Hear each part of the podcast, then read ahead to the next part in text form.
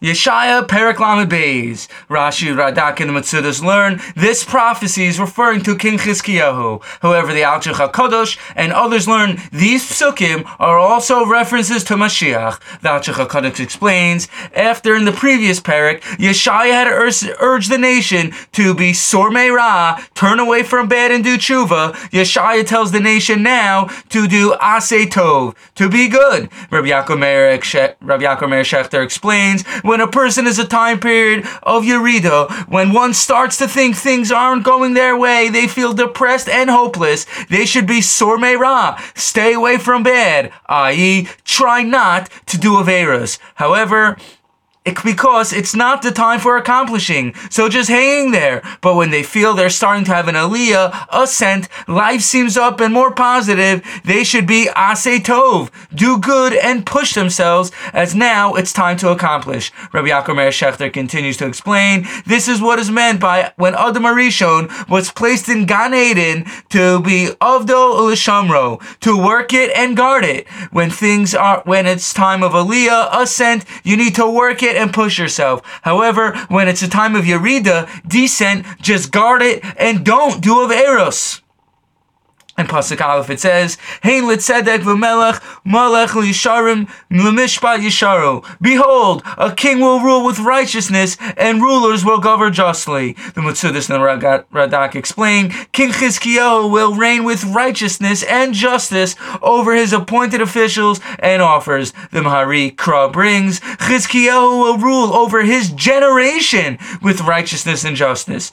Note the background here is, as we have mentioned many times, Chizkiyahu's father was the evil king Achaz. Achaz had possibly done more destruction to the tribe of Yehuda than any other king, as Achaz has Achaz actively spread idols and false ideology throughout the entire land. It was Chizkiyahu who had started to restore the land and nation to its original purity and downtrodden state, as many thought Chizkiyahu was going to usher in Mashiach. The Gemara Sanhedrin Tzadi Daled Amud Aleph brings, Hashem wanted to make Chizkiyahu Mashiach and Sancheriv Gog U'Magog. However, the attribute of judgment came and said, David HaMelech, king of Yisrael, sang song and praise to you, and you didn't make him Mashiach. Chizkiyahu had amazing miracles happen and failed to praise you afterwards. How can you make him Mashiach? Immediately, the gown responded, I, who am holding up the tzaddik, will sing to you Hashem. The Maharsha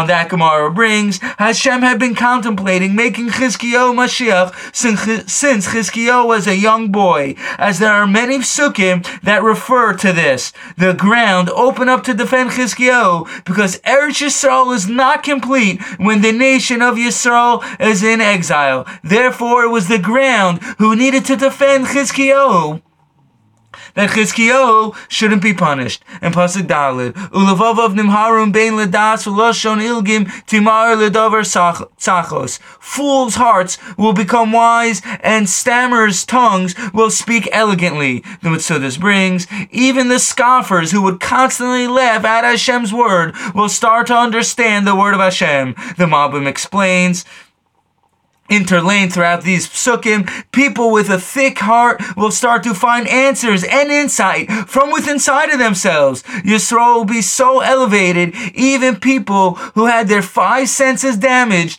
will start to be healed. In Pasuk Hey through Ches, Yeshaya prophesied Justice will prevail as truth will no longer be distorted. The bad deeds and negative attitudes of the members of Yisrael will be recognized and exposed. Simultaneously, the good traits and members of Yisrael who were generous and kind will be exposed for the good. In Pasuk Test 3 Yadalid, Yeshaya gives lament about the women of Yis, the women of Yisrael who trusted in Hashem but had little returns on their investment. The confident women will shudder as no food will be available for them. Laughing will turn to sadness. Even your animals will be filled with sadness. In Pasuk Test it says, Eid Yara Aleinu Ruach Mimarom V'Amidover L'Charmel V'Karmel Yar until a spirit from on high will be poured over us and the desert will become farmland and the farmland will become woodland. Their document to this bring the holy women of Yisrael will suffer until Hashem pours down his compassion